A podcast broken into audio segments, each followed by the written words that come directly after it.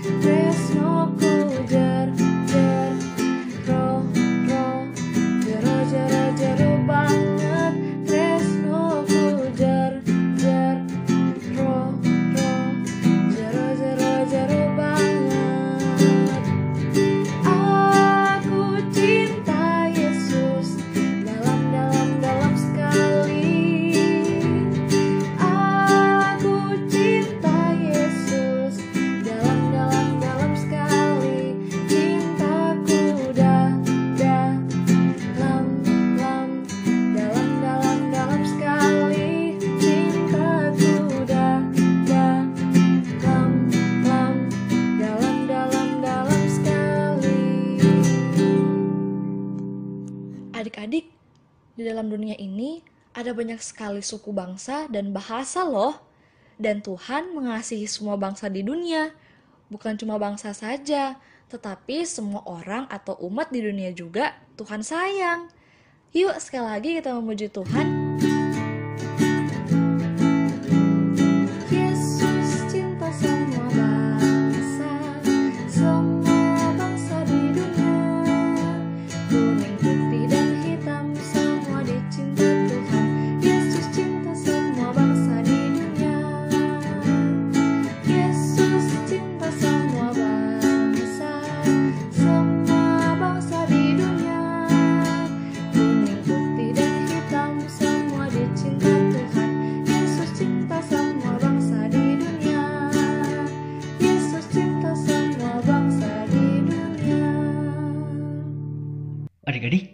Bahasa Inggrisnya terima kasih apa ya? Hmm, thank you. Kalau bahasa Mandarinnya terima kasih, xie xie. Wah, adik-adik pasti tahu kalau ini. Kalau bahasa Jawanya terima kasih apa adik-adik? Matur nuwun. Kalau bahasa Spanyolnya adik-adik tahu gak? Gracias. Kalau bahasa Koreanya, Hamsamida. Kalau bahasa Jepangnya apa adik-adik? Arigatou gozaimasu. Nah adik-adik, ternyata banyak banget bahasa yang artinya terima kasih. Wah, itu pun hanya sedikit yang kakak sebutkan. Di dunia ini, ada lebih dari 7000 bahasa yang berbeda yang digunakan manusia. Banyak sekali ya adik-adik. Sebenarnya, berbagai macam bahasa dunia ini ada asalnya loh adik-adik. Bahasa kita yang beragam menggambarkan bagaimana manusia pernah memberontak dari perintah Allah dan berusaha menentang rencana Allah. Yuk coba kita baca dalam kejadian pasal yang ke-11 ayat pertama sampai dengan ayat yang ke-9. Kakak akan membacakannya untuk kita semua ya. Adapun seluruh bumi satu bahasanya dan satu logatnya. Maka berangkatlah mereka ke sebelah timur dan menjumpai tanah datar di tanah Sinear. Lalu menetaplah mereka di sana. Mereka berkata seorang kepada yang lain, Marilah kita membuat batu bata dan membakarnya baik-baik. Lalu bata itulah dipakai mereka sebagai batu dan ter gala-gala, sebagai tanah liat. Juga kata mereka, marilah kita dirikan bagi kita sebuah kota dengan sebuah menara yang puncaknya sampai ke langit, dan marilah kita cari nama, supaya kita jangan terserak ke seluruh bumi. Lalu turunlah Tuhan untuk melihat kota dan menara yang didirikan oleh anak-anak manusia itu. Dan ia berfirman, mereka ini satu bangsa dengan satu bahasa untuk semuanya. Ini barulah permulaan usaha mereka. Mulai dari sekarang, apa pun juga yang mereka rencanakan, tidak ada yang tidak akan dapat terlaksana. Baiklah kita turun dan mengacau balaukan di sana bahasa mereka, sehingga mereka tidak mengerti lagi bahasa masing-masing. Demikianlah mereka diserahkan Tuhan dari situ ke seluruh bumi, dan mereka berhenti mendirikan kota itu. Itulah sebabnya sampai sekarang nama kota itu disebut Babel, karena di situlah dikacau balaukan Tuhan bahasa seluruh bumi, dan dari situlah mereka diserahkan Tuhan ke seluruh bumi.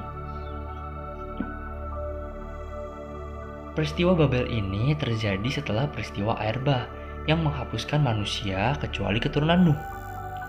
Berarti orang-orang yang membangun menara Babel adalah keturunan dari Nuh. Mereka berkumpul di satu daratan bernama Sinear dan mendirikan sebuah kota di situ. Mereka berkata seorang kepada yang lain, Ayo kita dirikan sebuah kota yang besar. Kita juga buat menara yang tingginya sampai ke langit. Lalu kita cari nama supaya kita jangan tersebar ke seluruh bumi. Lalu kata mereka, Hmm, ide yang bagus. Aku akan buat batu bata. Oh, iya iya, kamu kamu kamu kamu coba angkut bata-bata itu. Nah, nanti dia yang akan menyiapkan tungku pembakaran bata. Nah, aku nih yang bakal desain menaranya. Akan tapi adik-adik, sebenarnya mereka lakukan ini adalah pemberontakan terhadap perintah Allah. Dalam kejadian pasal yang 9 ayat yang pertama, Allah berfirman, Beranak cuculah dan bertambah banyaklah serta penuhilah bumi. Sementara waktu itu manusia tidak mau pergi memenuhi bumi dan diam saja di satu kota dengan satu bahasa yang sama. Ditambah lagi mereka mendirikan sebuah menara yang tingginya sampai ke langit.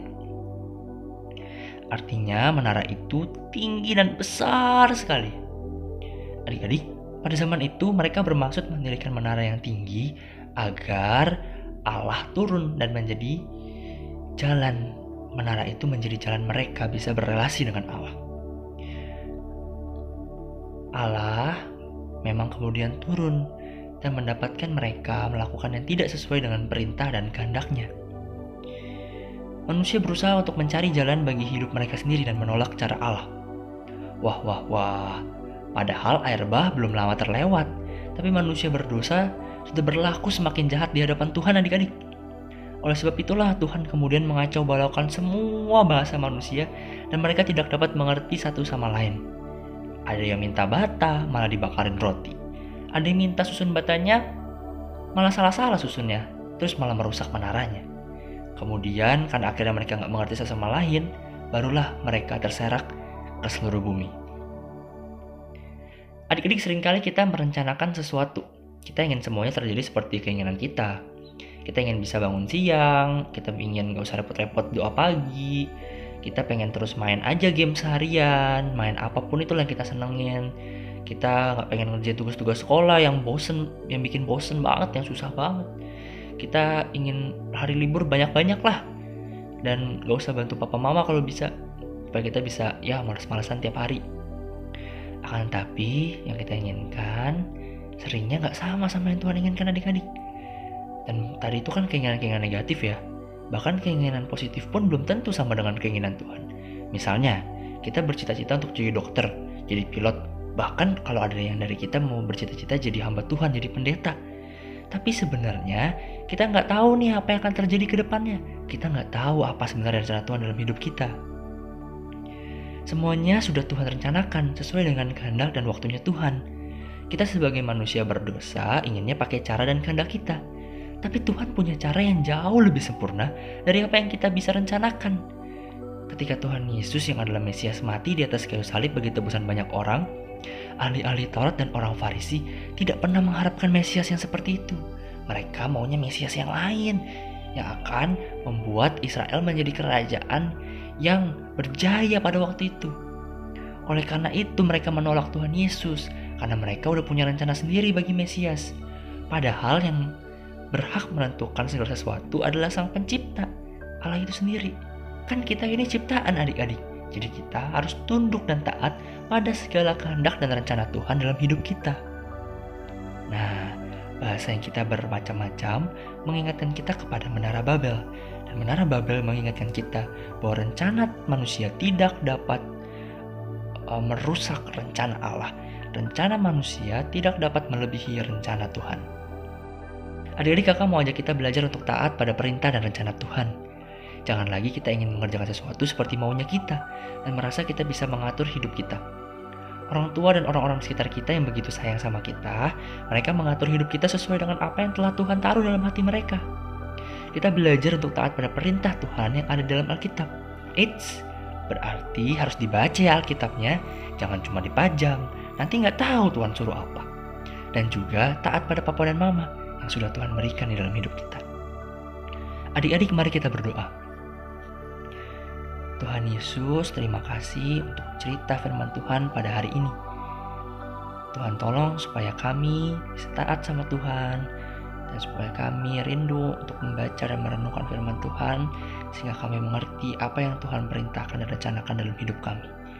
Terima kasih ya Tuhan, di dalam nama Tuhan Yesus kami berdoa. Amin. Sampai di sini dulu episode kali ini adik-adik. Sampai jumpa di episode-episode berikutnya. Dah adik-adik.